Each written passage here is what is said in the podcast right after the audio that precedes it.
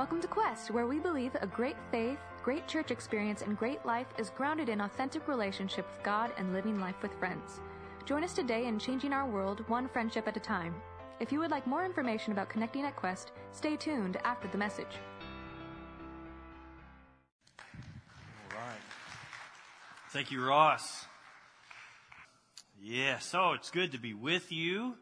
For those who don't know, my name is Jeremy Shelley. I'm the family life pastor here at Quest, and, and it's a, a privilege, a, a, a blessing to be able to share with you this morning. I do want to take a moment and say a big hearty thank you because there is, there's been something that's changed here at church recently that I'm incredibly excited about. I don't know if you've been aware in the past, but there has been a lot of sound in this auditorium, creaks and, you know, all kinds of pops and all kinds of noises coming from the roof. Have you guys ever paid attention or noticed that stuff?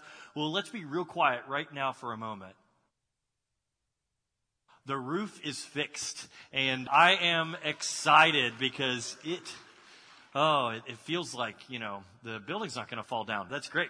So, well, today we're, we're continuing our series called Intentional, and, and we're, we're talking about choosing to do things on purpose. I, I've enjoyed this series for a couple of reasons. One, I believe this is not only deeply spiritual stuff, but it's also incredibly practical. Things that we can apply to our lives immediately, and, and as they do, as we apply them to our lives, it sends ripples out into our community to affect change. And, and, and that's exciting. That's really exciting. When, when we start to, to live out a simple life or we live a life of self-control or of encouragement for one another, seeking reconciliation, that stuff pours out of this place into Westerville and to New Albany and to your neighborhoods and it makes change and that's exciting. And and I'll tell you, you know, there have been many different seasons for our church. We've, we've been in and out of a lot of different times. And, and I'm excited for us as a community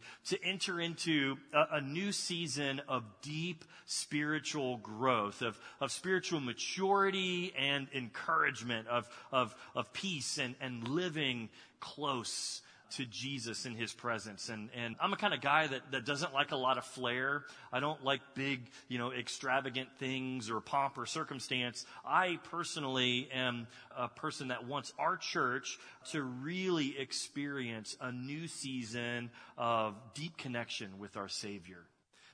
And that's why I'm, I'm enjoying this series because I think it's bringing us there one step at a time, coming closer to Him. And another reason that I've enjoyed this series is, is tied to the other. Much of what we've talked about is something that I was actually reading about in another book, a book by Jon Tyson called The Intentional Father. And these are things that, especially in terms of what I've been preaching. These are things that, that these ideas have been carrying over into, into these, this sermon series. Ideas of courage and self-control, wisdom and justice and encouragement. These are things that I want to see in my family and for my kids and, and also things that I want to see in your families and in your community. And, and, and I, and I think that when we choose to, to live an intentional life, that's one of the first steps in how we move on into new phase of living or a new season. And so I'm excited for this. And uh, so today, as we dig into the Word of God, I hope that you see the same pattern happening or it's recognition that it's time for a new thing, a new season, and, and this marked characteristic that comes with knowing when to move on into something new, that is wisdom. That wisdom is what leads that. The choice to step into a new season must be saturated with good judgment and perception. And this is because oftentimes when, when we come into something new, we're bringing people along with us and we want to all be together with that for it to be effective. And you may be thinking, Jeremy, what the heck are you talking about? What are you about to bring us into? Maybe we're not sure we want to go along with you. I'm not talking about anything crazy. There's not a dramatic shift here at Quest, but really just one of us drawing closer to Christ as a community and allowing the work of the Holy Spirit to renew our hearts and minds. It's something, of course, that we've always been doing, but I am hoping to see this new season where it is, it's vibrant and real of us soaking up his teaching and enjoying his, his presence and peace and, and tranquility. And, and, and I think we get there by being intentional in our choices. So I want you to listen to this story today that's found in Acts. If you have your Bibles, I encourage you to open up to the book of Acts. We're going to primarily be in chapter six and seven. But I want you to, I want you to listen to this story and, and pay attention to the, the wise subtleties of this shift and see how significant of a change was created in the lives of all of the people who had ears to hear the message that we're going to read about today. So, we're going to be focusing in on the life of Stephen. I don't know if you're familiar with him. We first read about him in Acts chapter 6 and then he's gone after Acts 7. And so it's kind of this, this short little blip. But he was a man who was considered wise by everyone around him. He came onto the scene in Acts chapter 6 because the church, one of the early first churches where the apostles were leading, they discovered there was a problem that was coming up. And the problem was about a distribution of resources. And so there weren't enough people to, to give away all of the resources of the church to those who were in need. And so the, the apostles, the 12 apostles decided to come together and choose people. And this is where we join with Stephen. Now I want to make a little sidebar here. This is how practical the Bible is. You know, I think a lot of times when, when we think about the Bible, we, we think it's a, beautiful story of God and His people and this, this journey that they've been on since creation all the way through to the end of time into new creation and eternal life. But there's also these very practical moments that help the church engage with, with how to deal with certain things. Like, a, a, lack of resourcing or the ability to, to have people to distribute those resources. And, and so this is, this is a moment in, in the life of the early church where, as I said, the apostles came together with the rest of the church. They chose seven people to be volunteers and to lead this distribution of resources. And, and so, you know, like, whenever you hear Ross or myself come up here and ask for resources, hey, we're just modeling what was put out before us. And we need your help, okay? just, no, we, we really do, but I'm kind of making a joke out of it. So, it was a weak laugh. That's better. Thank you. I appreciate that. So Stephen, Stephen is one of the, one of the seven volunteers that was led to care for the distribution of the church's resources. And, and among those, Stephen, and, and this is ultimately where we begin his, story, we see that Stephen was, was full of wisdom, he was full of grace, he was full of faith, and, and, and power, and his ministry expanded significantly beyond just this distribution. So let me, let me ground us a little bit in the story of his life so we can begin to see more of who he is. This is, I'm going to read from Acts chapter 6, verses 8 through 11. Always, I encourage you, to, if you have your Bibles, to open them up and to follow along in there with me. Highlight verses that you, that jump out to you. If you don't have your, your Bibles, that's okay. The words are going to be here on the screen for everyone to read.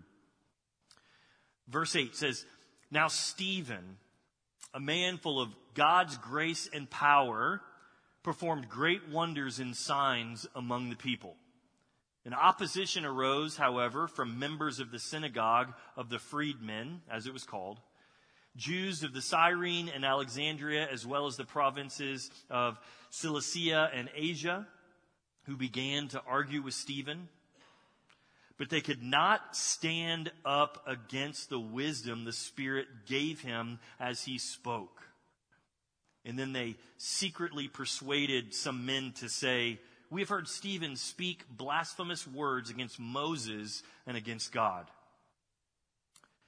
So we have these guys. This is, these are people that they're, they're watching Stephen minister at the synagogue.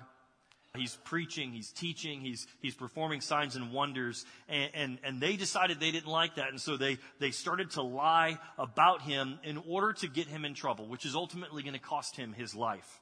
Now, if you're paying attention, this sounds very familiar to many other uh, stories of Jesus you find in the Gospels where, where they didn't like what he was teaching and they got him in trouble. So Stephen, performing great signs and wonders at the synagogue. And, and I, I don't know if you've ever been around someone who is uh, really gifted at uh, doing the work of God. It's, it's, it's kind of interesting, like when you listen to them and they speak with wisdom or the freedom that they have to move in the Spirit. It's, a re- it's refreshing to be around those people. And I know whenever I'm in a presence of someone like that, I want to be around them as much as I can. I want to get some of that too. And what's also, I think, is encouraging is when, when we realize that those people, those men and women who are gifted in those ways, they aren't really anyone special, right? You know, these are people that are just, imp- and I don't mean just empowered, but they're empowered by God and by the Holy Spirit to do His work. And, and, and if we consider all that's going on, then we realize that, that anyone, anyone in God's creation is capable to be used for His purposes. Now here at Quest, and in the vineyard, we like to say it this way, that, that everybody gets to play. We believe that anyone can do the work of the kingdom. None of us are elite or superstar leaders. We're all just commissioned as men and women and children of every background to do the work of Jesus. Everyone who's a follower of Jesus. Amen? Everybody gets to play. I, I was recently at the National Conference for Vineyard Churches with Ross, and I had this interesting experience where I was, I was with a guy who was very gifted in, in just flowing with the Spirit. And I was, I was listening to him talk. There's nothing really special about what he was saying in that moment, but the Holy Spirit was stirring in the conversation that we were having, and someone else was visibly moved. And this man as, as he saw this person visibly moved by the Holy Spirit, began to pray for them that the Holy Spirit would do more in their life. He was, he just kept saying, more Holy Spirit, more work for this person. And ultimately, this little conversation that we were having became this holy circle of transformation there on the sidewalk. You know, it was, it was, it was the work of the Holy Spirit moving through a person who was willing to be used. It was really cool to, to be able to, to see it and be a part of it. But for me personally, what was more powerful was the work of the Holy Spirit that was going on inside of me and in my life at the time. You see, as, as I watched this, I, I, I, I, was looking in and, and, and I'm looking at who God is using, and, and I thought, you know, what's stopping me from doing this? I love the Lord. I want to be used by the Holy Spirit. And the truth is that I can. You know, as followers of Jesus, we enter into a priesthood of believers. We become people who get the chance to do the work of God. He allows us to do the stuff. That's another phrase that, that you'll hear often in the vineyard. If you're familiar with the vineyard, we, we talk often about doing the stuff, the stuff of God. Those are the, the miracles and the signs and the wonders. And, and this is also what Stephen was doing there at the synagogue. And, and as, as his followers, as priests in his kingdom, right? We can participate as God's ministers too, empowered by the Holy Spirit. But we have to be wise about it. We have to be winsome and loving and caring. And, let, let me say this. This isn't a qualification for when it can happen. Because this moment that I was referring to at this, this Vineyard National Conference, a little context for you to understand. We were gathered together with about 1,500 other people who had set aside a week of their year to come and, and dive deep into the things of the Association of Vineyard Churches and, and to see what was going on in this, in the up, upcoming season with them. And so for us to have this interaction in, in front of, you know, relative strangers, that wasn't weird we were all there for the same purpose. You know, it wasn't strange for us to have this conversation on the sidewalk outside. And in fact, much of the, the content of the conversation that we were having was about how we can present the work of the Holy Spirit in a context where it may not be normal, but we do it in a way that doesn't make it seem weird or strange. And we do it by using the wisdom and the discernment of God in order to create a, a naturally supernatural experience with Him. Essentially, how to wisely engage with the powerful work of God with people who've never met Him. And this is really what we see in this story of Stephen. So we're gonna, we're gonna come back to this, to this story here. So Stephen's doing the work of God, supernatural work of God at the synagogue. Not necessarily a natural place for this to happen.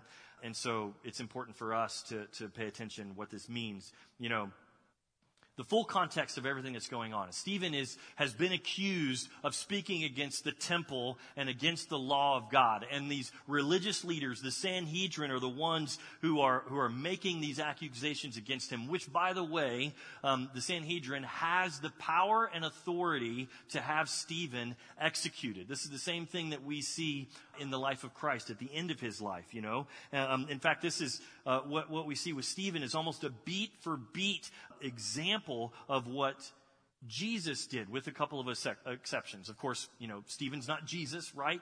Jesus had prophecies about how the end of his life was going to be, and Stephen didn't. Um, and Jesus' trial, quite frankly, probably would have gone a whole lot more like Stephen's if he was not the Son of God and if those prophecies didn't exist. So we have the Sanhedrin that's, that's there trying to kill Stephen. And, um, and I, I'm only pointing some of this out to highlight the difference between Jesus as the Son of God and his true mission and the fact that Stephen is another minister of Jesus continuing to do the work of Jesus. Stephen was partnering with God in the work that God was doing there in that moment. And, and, and I want to mention how significant this moment is. The, the author of Acts, Luke, he gives this account more attention than any other in this book. In fact, this speech, Stephen's speech that he gives in chapter 7, is the longest recorded speech in the entire book of Acts. So what we're reading about is this hinge point in the history of the church. Uh, the speech draws the distinction between Christianity, those who are following Jesus and following his ways, and Judaism. He's separating those two things as different religions. And, and so here's where the wisdom of Stephen comes in. He knows that it's time for a new season for the church. He knows that the time of the physical temple is gone and that the work that, that God was doing through him and the words that he was saying were words that the new life with Jesus had no longer had anything to do with a building, but with the actual body of Christ. You know, Jesus said that he was going to tear down the temple and in three days rebuild it in the body of Christ. We find that in Mark chapter 14. Paul later preaches too that our bodies, as followers of Jesus, our bodies are temples of the Holy Spirit who is in us, whom we have received from God, that we are not our own, but that we were bought with a price. Therefore, that we need to honor our, honor God with our bodies. So Stephen is making a distinction that the, that the temple of old, of Judaism, is gone, but now the temple of new, the body of Christ, his followers, is where God resides, where the Holy Spirit resides. And ultimately, these charges against Stephen that, that, that kill him are, are that he's preaching against this holy place, the temple, as well as he's preaching against the law. And Stephen's response is not a defense in any way. He's not defending himself. Instead, he's realigning the understanding of what true worship of God is. And to speak to his accusers in a way that they will fully understand God's intent. And so Stephen makes three major claims about Israel's history. Remember, he's speaking to the Sanhedrin. These are, these are Hebrew scholars, they know full well the, the history of, of the Israelites, of the people of God. And so Stephen marks these, these moments in the history to make his point come out. We're going to read the speech, part of it, in a minute. So he says, he says um, these are the points that he makes. One, that God's work is not confined to a specific location. He says, two, that worshiping God is not limited to or confined to the temple in Jerusalem. And three, that, that Jews have regularly rejected the representatives of God. And these are things that, that these, the Sanhedrin would have known about, but he wants to highlight them. And so we're going to read some of this, just this really quick portion of it, so you can see all of, all of his, like, in part of his speech where all of these things are highlighted. And so Stephen. This is him giving a response to the charges that were made against him. We find this in Acts chapter um, 7, verses 30 through 40. The words will be on the screen here. So Stephen is saying, Now when 40 years had passed, an angel appeared to Moses in the wilderness of Mount Sinai in a flame of fire in a bush. This is significant, right? Because, because God came to Moses in the wilderness, not in Israel. When Moses saw it, he was amazed at the sight. And he drew near to look. And there came the voice of the Lord I am the God of your fathers, the God of Abraham and of Isaac and of Jacob. You guys probably are familiar with the story. And Moses trembled and did not dare to look. The, Lord said, Take off the sandals from your feet, for the place where you are standing in the wilderness, not in Jerusalem, is holy ground. I have surely seen the affliction of my people who are in Egypt. I have heard their groaning. I have come down to deliver them. And now come, I will send you to Egypt. This Moses, who they rejected, saying, Who made you a ruler and a judge? This man God sent as both ruler and redeemer by the hand of the angel who appeared to him in the bush. Once again, right? This is Stephen reminding the Jewish leaders that there's a history of rejecting God's ministers. And you can see that Stephen is almost putting himself into the shoes of Moses in that moment. This man led them out, performing wonders and signs in Egypt and at the Red Sea and in the wilderness for 40 years. This is the Moses who said to the Israelites, God will raise up for you a prophet like me from your brothers. This is the one who was in the congregation in the wilderness with the angel who spoke to him at Mount Sinai and with your fathers. And he received living oracles uh, to give to us. Our fathers refused to obey him, but thrust him aside in their hearts. They turned to Egypt, saying to Aaron, Make for us gods who will go before us. There's more to the speech of Stephen, but this section highlights these three major themes, right? God is not limited where he can work. Worship does not only take place in Jerusalem at the temple, and that there's a historic record of the Jews rejecting God's agents. And, and, and these, these things, they, they, they seem obvious to us sitting here in a church in Westerville, Ohio, you know, USA 2021, right? You know, but we have to consider that, that these are only obvious to us because Stephen had the boldness, the courage, and the wisdom to make this speech before the Sanhedrin. See, if he had not, then, then who knows what the trajectory uh, of the early church would have been? Who knows how long it would have taken for the, the separation of Christianity and, and Judaism to take? I mean, this was a pivotal moment for the church. Stephen was blazing new trails for the gospel. The speech, it, it, pushed the opportunity for world missions to even exist. It was saying the gospel is not limited to Israel. It's been said of Stephen actually that in this moment with this speech that he freed Christianity from the constraints of the temple and therefore Judaism, which has huge impacts on us. And Stephen, he was displaying his wisdom in this moment and how he spoke and the words that he chose. You know, it's, it's not enough. It's not enough for us to consider that he was winsome. You know, he was wise in, in, in how he challenged the Sanhedrin how he challenged the thinking of Judaism by using its own history to dismantle the charges that were against him. I mean, that was clearly brilliant. And you may think, how is Stephen considered winsome if he got killed after this? Which, by the way, if you keep reading, he gets stoned. You might think, well, how is that winsome? He didn't seem to bring them along with him, right? stoned, by the way, with rocks, like big stones, not. Never mind. Um, Stephen, so how is he winsome? How is he winsome? Well, it was by Stephen's faith, by his boldness, that ultimately led the way for others to continue this work. He led the way for you and me to be ministers of Jesus today. And so, so we have to figure out the same way that he did, how we can be winsome ministers for God. This is the task that we have as contemporary Christians. It's, it's not, not to speak exactly as Stephen did. He was speaking to, to Hebrew scholars. He was addressing this Jewish crowd. And so he contextualized the message to them to help them to understand ultimately what he was saying. So our aim must be to make the gospel relevant to our communities without losing or compromising the gospel itself.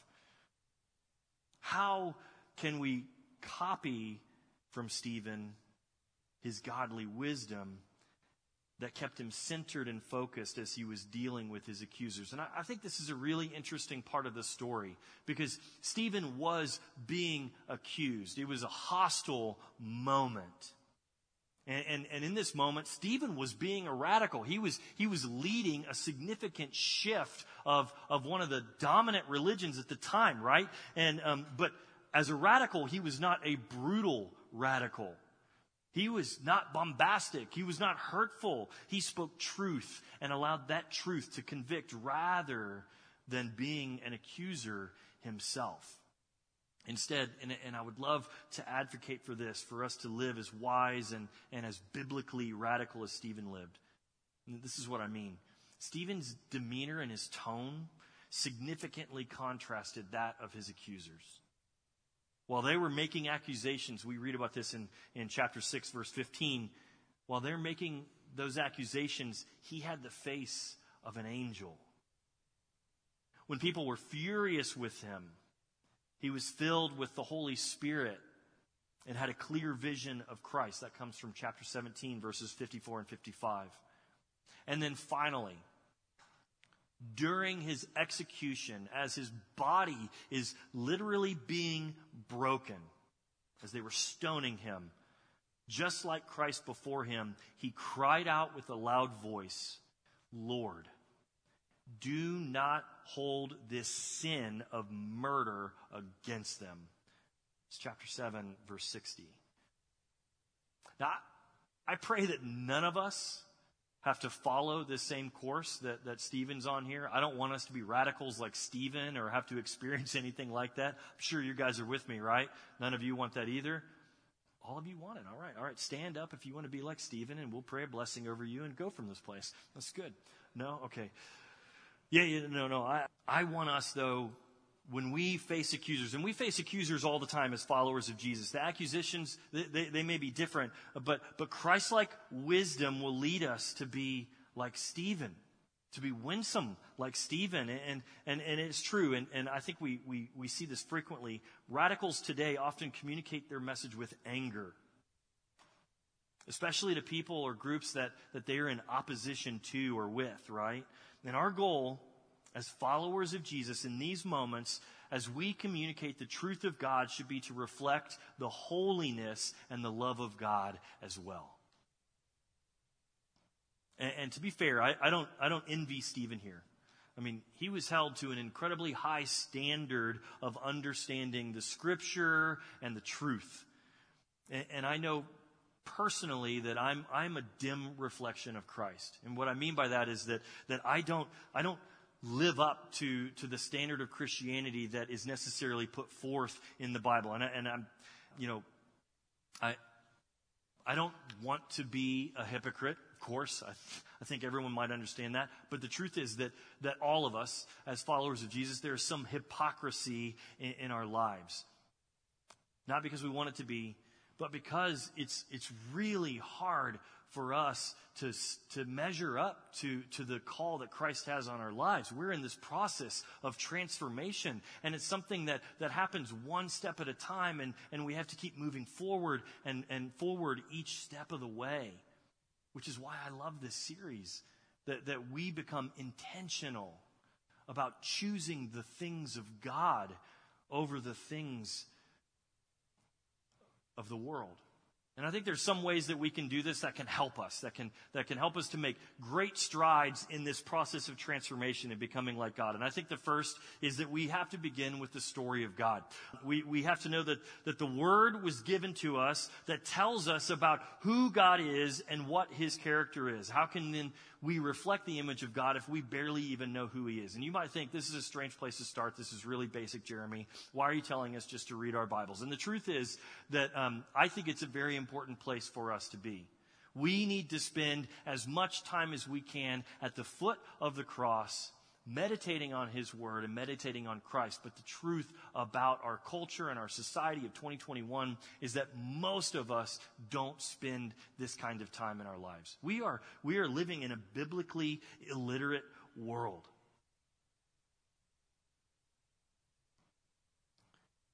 As followers of Jesus, we have a responsibility to turn that around, to change it. And, and, and I think if you reflect on your own life, you might discover you might honestly realize or recognize that, that you don't know the story of God as well as you think you might. Or maybe you don't spend as much time in it with Him. We've got to be a student of who God is, student of His Word. We've also, though, got to be a student of culture. It's vital to know who we are ministering to and, and what guides their thinking. It's, it, and it's possible. It is possible for us to be in the world, but not of the world. Did you know that? Is, it, is that a thing that is not just okay? Um, we can observe the things going on around us, right? And not participate in them. By the way, I, I think not everything in our culture is bad. And when we observe those things that are a departure from the will of God for our lives, we can choose to say no to those things. This is this helpful for us as we are even creating own, our own litmus test of, of if we're living in and by the will of God. It's, it's an opportunity for us to be distinctive as well in our lives as Christ.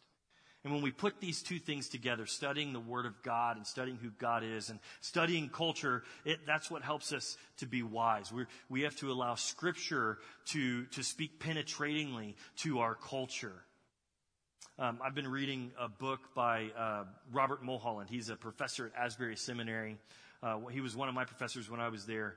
And he wrote this book, Invitation to a Journey, and he, he discusses the idea that our faith and the transformation that comes from our faith is ultimately for Christ, for his glory, but it's also for the sake of others. Meaning that, that when we allow the work of the Holy Spirit to transform our hearts, to transform our minds, to transform our behavior, that God gets the glory. But we do it so that people around us may also catch a glimpse of Jesus and what it means to be one of his followers. So in, in essence, we become like Christ for the sake of others. This is um, what we see in Stephen.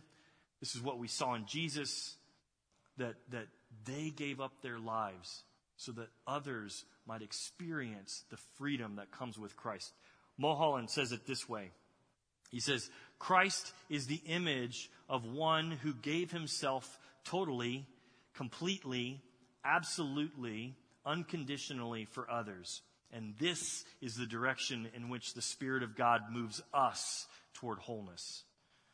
Now, I know that's a high standard to achieve but it's the target that we have. And what that means is, is if there's a place in our lives that's not conformed to, to the way of Christ, to the image of Christ, then that's a place where we are unable to be who God wants us to be for the sake of others. We're limited then by the areas of our lives that are unlike Christ. Mulholland, he goes on to explain that this is a good litmus test for any believer to see how they, how they interact with other people around them. And I found it interesting as I was preparing, you know, for this message that the list that Mulholland gave sounded much like what we read about Stephen in his last few moments on earth. He, Mulholland asked this, are you more loving? Are you more compassionate, more patient, more understanding, more caring, more giving, or more forgiving than you were a year ago?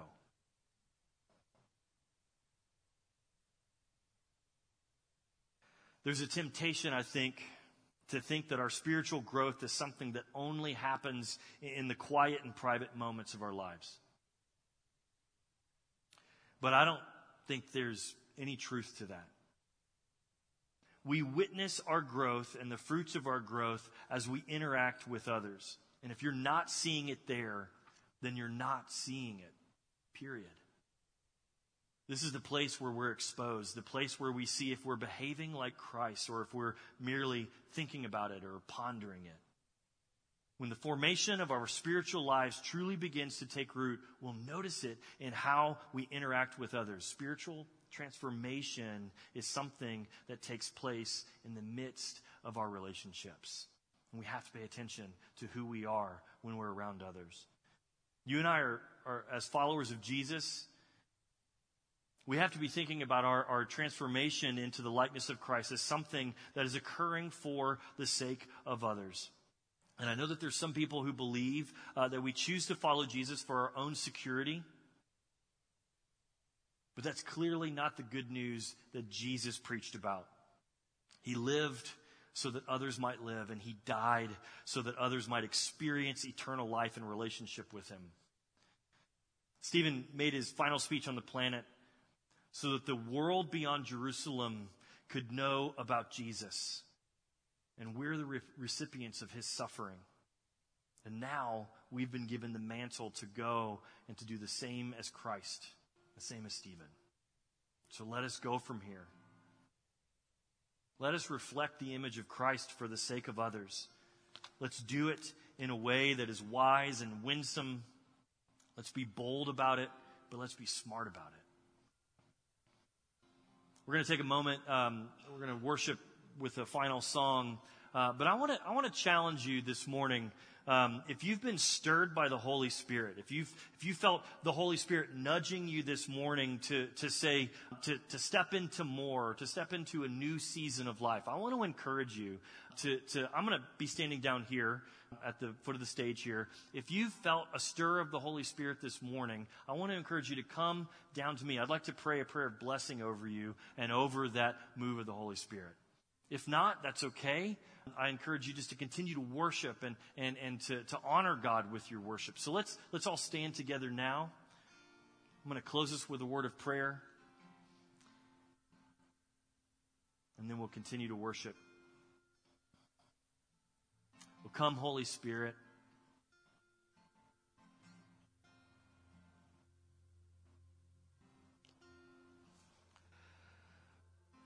It is so good that you're not done with us.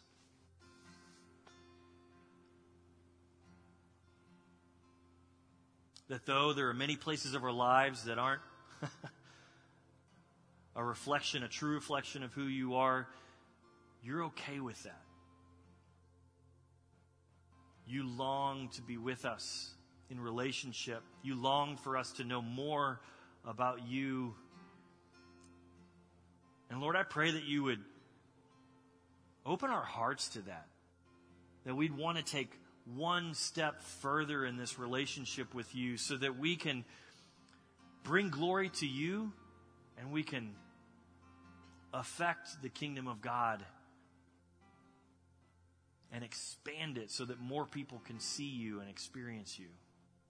So, Lord, let our lives be lived out in wisdom, winsomely, for your sake and for the sake of others. Lord, we pray this in the name of Jesus. Amen. Amen. We hope you encountered the love of Jesus in this message.